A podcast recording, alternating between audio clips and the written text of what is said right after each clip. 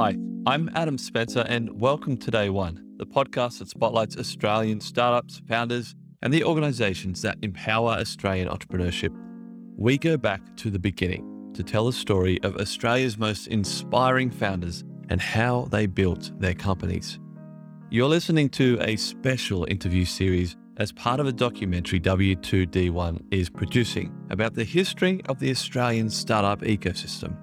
On the episode today, we have. Hi, I'm Ashley. I'm the founder of Monty Compost Co. Um, so basically, we've developed a hardware and software solution for composting. Monty Monitor is like an IoT device that you stick into your your household compost, and it just pairs with our mobile app, which tells you how to keep your compost healthy, how to make it more engaging, more exciting, and really, yeah, just bringing a lot of exciting digital modern technologies to kind of the traditional area of composting. Um, it's a really compost is a really incredible solution to climate change and a lot of environmental impacts can be mitigated of human activity can be mitigated through composting so it's really exciting being able to produce a technology that's kind of going to help more and more people do it and I guess that's what we're trying to do with Monty Compost Co. Making composting exciting. If that's yeah, not your tagline, I mean, as if it isn't already exciting enough. If that's not your tagline, it should be your tagline. I mean, well, we tried making compost sexy, but then people just got a bit grossed out by that. So we kind of just like axed it.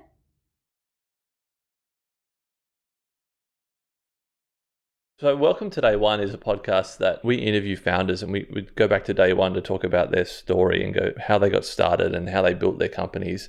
This isn't that, this the series that we're doing right now, but you know, I'm just curious and I'd love to do a story on Monty Compost. We can't go too far into that story today, but just out of curiosity, where did the name come from, Monty Compost? Oh, so um, I didn't actually come up with that. That was um, a design agency that we worked with. So it comes from Monitor.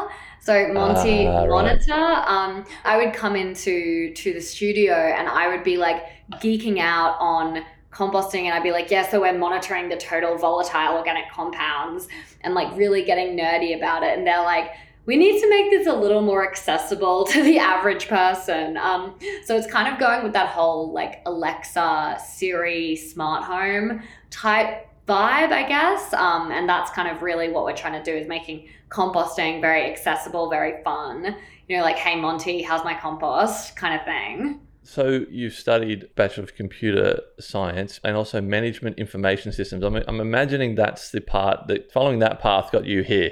Kind of. Technically, my degree was IT and business management, but I did a few majors in there. I actually didn't really know much about composting when I first started. I was I've always been like really environmental since like God, I joined my first environmental club when I was like in primary school, but I didn't actually know anything about composting until like 2018, right. which is when I just came across it in this random book that I was reading and I just got obsessed with it. But my degree, like my two university degrees, definitely helped with, I suppose, the business and product execution skills that were required. Yeah. You know, they helped me kind of understand what I needed to do and create in order to make it happen, if that makes sense. Yeah, well, I mean, that, that's why I kind of I brought up the university degree because I wanted to understand like yeah how, how did you arrive at composting as, as a business? Like what was so interesting about it to you? And, and you've, you've kind of filled us in a bit there with the background in your passion for the environment starting in primary school. So that's definitely what it was. Like that's where it all started yeah, so basically, this book I read, I was, um, so 2018 was my last year in uni, and I was trying to figure out what I wanted to do. And I had done so many different types of work experience. Like, I'd done programming and then project management and, you know, everything in between. And I still had no idea what I wanted to do, but I knew that it kind of had to be something around the environment and, you know, climate change impact solutions. And so I was reading about um, the problems that our agricultural systems face, and they're absolutely huge. Like, for example, artificial fertilizer shortages, soil degradation, and then obviously the impact of carbon in the atmosphere. And then one of the solutions that was recommended was compost, like composting food waste into this natural fertilizer that can store carbon, that can replenish nutrients, replace artificial fertilizers. Wow. I, I think it was actually my background in environmental action that really stuck this with me was because I had never heard about compost. You know, we always hear about electric cars and solar panels and, you know, protesting all the fossil fuel industry, but I'd literally never in like almost 15 years of activism heard anyone talk about the potential that compost has. And so I think as well from kind of a business perspective, I was starting to get into into startups, doing these new projects, exploring opportunities. And there are very few opportunities out there in the business world as big as managing organic waste. Like mm. there are 3 billion tons of organic waste out there that could be processed into something valuable. And I think from a commercial perspective, that stuck with me as well. I'm like, there's something there, there's something that can be done there that's not currently being done. Yeah, did that kind of answer your question? That rambling? Uh, I don't remember what my question was, but that was amazing. You you clearly are passionate about what you're doing, and that's very important. Back in 2018, so that's when you started, and you've studied at UQ, so that's that's where the kind of UQ Ventures connection is. Yeah. How helpful were they in in getting started down this path? Indescribably. Like I, no one in my family's ever started a business. It like before I got into so UQ Ventures is basically like this they've got a whole host of different startup related programs like work exchanges with startups or like just seminars and workshops and things like that. And it's all offered free to UQ students. But I didn't know anything about it before 2018 and I didn't know anything about entrepreneurship to be honest either. Like I no one in my family's ever started a business. It never crossed my mind in my entire life that I would start a business. I've always just been, you know, nine to five kind of job. That's what I was going to do. That's what I thought I was made for. Um, mm. But then I guess doing all these other work experiences and finding how incompatible I was personally with them, I think really helped, I suppose, steer me towards exploring new opportunities. Um, and that kind of put me into the UQ Ventures space. I just heard about it from someone.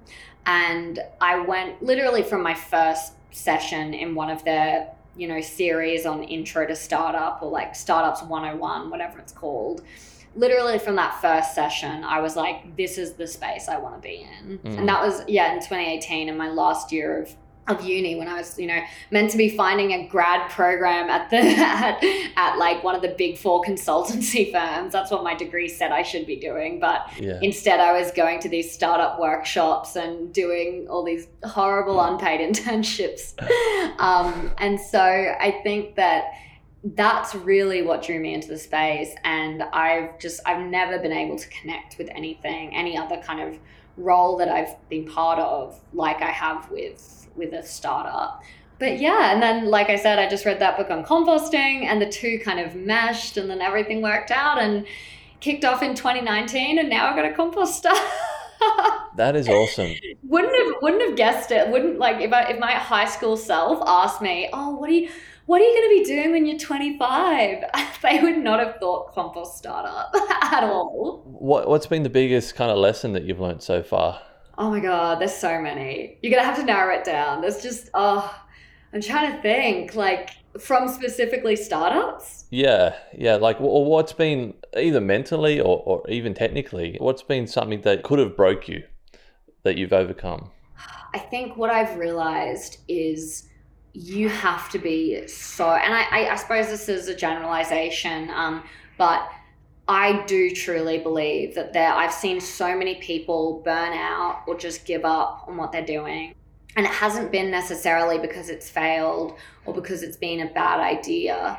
I think I've realized that if you're not passionate And it's such an overused word, but if you're not just so driven and passionate and aligned with the purpose of your startup, then I just think that most people don't have the stamina to keep it going. There have been so many times that I've been like, this is too much work, this is too much stress. Like, it's literally physically just drained me so much sometimes the pressure and the stress. Yeah. And I know that if I didn't know that action on climate change was my life purpose, I probably wouldn't be able to keep going. Obviously, it depends, and that's a bit of a generalization. But for me, it's it's been the fact that you know I I am working on something twenty four seven that is so alive. I've got nowhere else to go. like like this is it for me. And it's like even when it's draining and even when it's exhausting, I'm still, you know, fulfilling that life purpose and passion and and that is what helps me get through it as opposed to, you know, just doing a startup for I hate to say it, but like the fame and fortune, which is kind of what it's become, you know, I think there's a lot of um, theatrics and media now around startups that make it like, oh, it's the cool thing to do. Um, oh, awesome, edgy billionaires. but I think at the end of the day, to me, a startup is, it's always just going to be so hard and so much work and so much stress and so much pressure. Mm. And it's going to be really hard to get through all that unless you're doing it for a reason beyond those two things. Yeah, talking about how hard the journey is, like aside from UQ Ventures, who else have people or organizations that, that have been around you that you could lean on for support? Um, well, UQ Ventures, like for one, they are unbelievably helpful. Like they have so they've and they've continued to help me throughout my journey. So I got some funding initially from them, and then I also did one of their accelerator programs. But that was in like mid 2019 that I finished that up. And ever since then, two years on, they've still been supporting, making connections, always there for help. So, shout out to UQ Ventures. They're an incredible program, and the people running it have done so well. And I've definitely found that throughout my journey, these sorts of hubs, I guess, where you have lots of people in startups who I guess know the struggle, they're much more willing to help out because they know that they wouldn't have made it there unless that without the people who've helped them. Mm. So I think that's kind of a really strong attitude throughout the startup ecosystem in general. Is just like everyone's helping everyone rather than, you know, maybe corporate environments where it's a little bit dog eat dog. So many people have gotten help in running a startup or working at a startup that they know that they want to help other people and keep that going. The other, I suppose, the second big place specifically that we've got help, um, one of our investors, ACAC Innovation, um, they're a family office based in Brisbane, and they've invested in like over 30 really early stage startups. They've got a co working space in Brisbane um, that any of their portfolio companies can work at. And having this co working space, the mentors and investors just upstairs has been unbelievable support throughout this early stage of growing the company. It's kind of helped us avoid mostly some of the really stupid mistakes.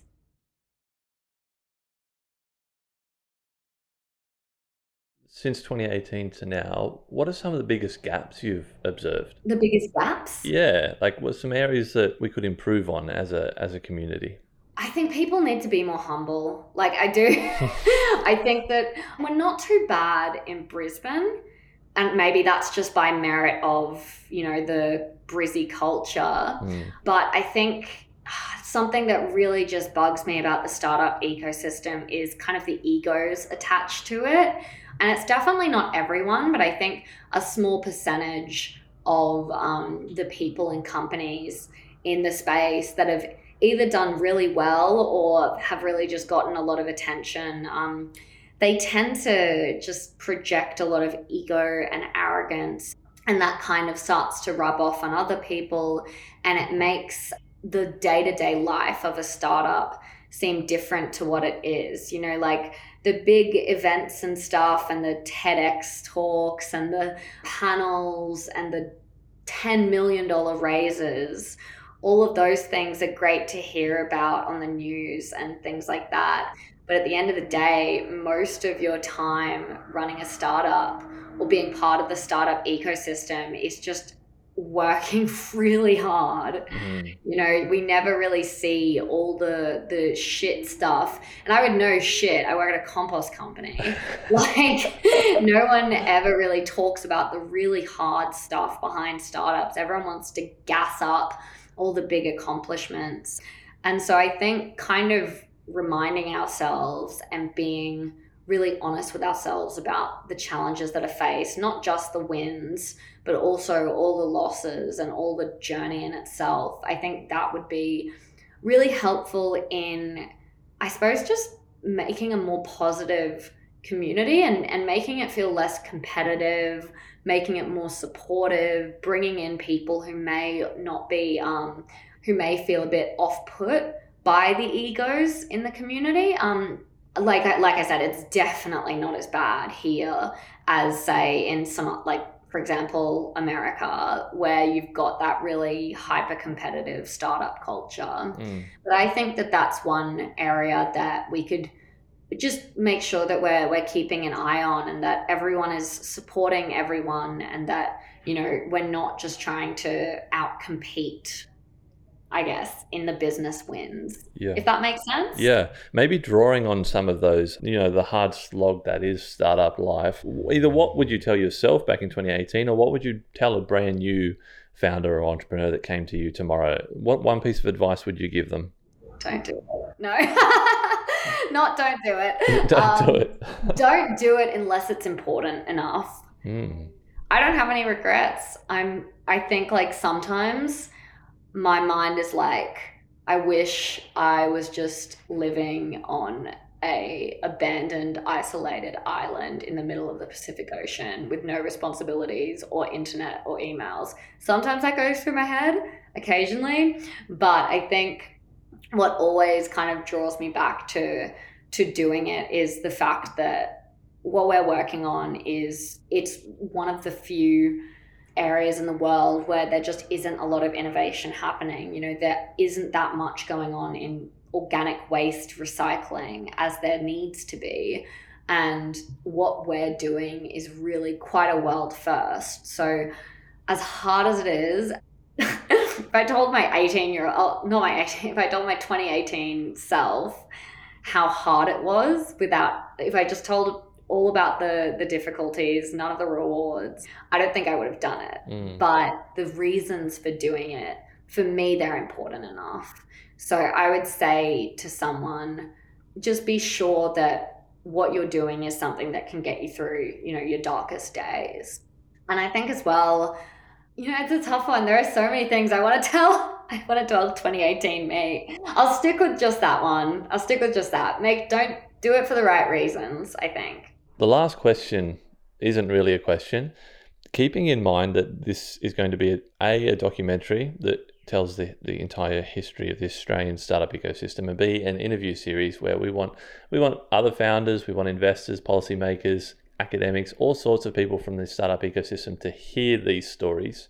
Keeping in mind that they're the audience, what would you want to tell them?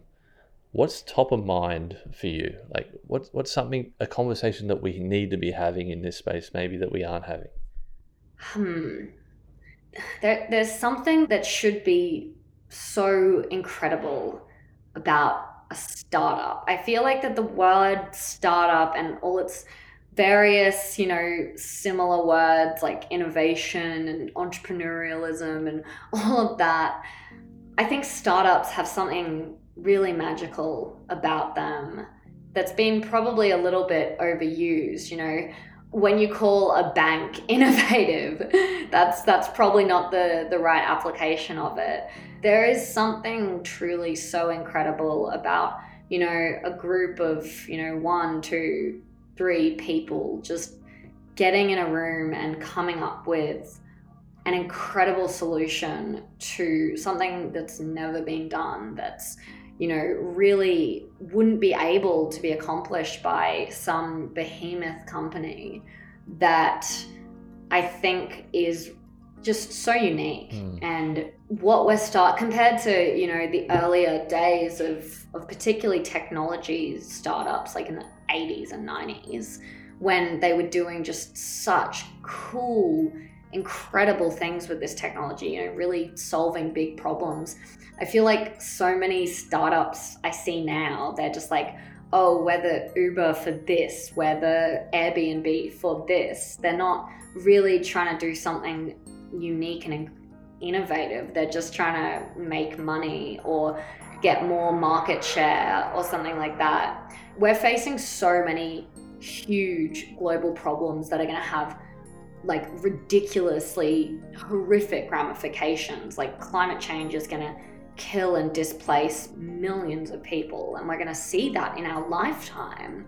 Just looking at the pandemic crisis and all the fallout from that, whether it's social or, you know, economic, these are big problems. And so I think that to all the people in the startup community, we have something really incredible in, you know, our agility, in our creativity, in our intelligence and in solving these big problems. Don't get caught up in whatever just the latest trend is to make money and get the highest valuation. I think we should be using the magic of startups to to make things that are magical, not just make money.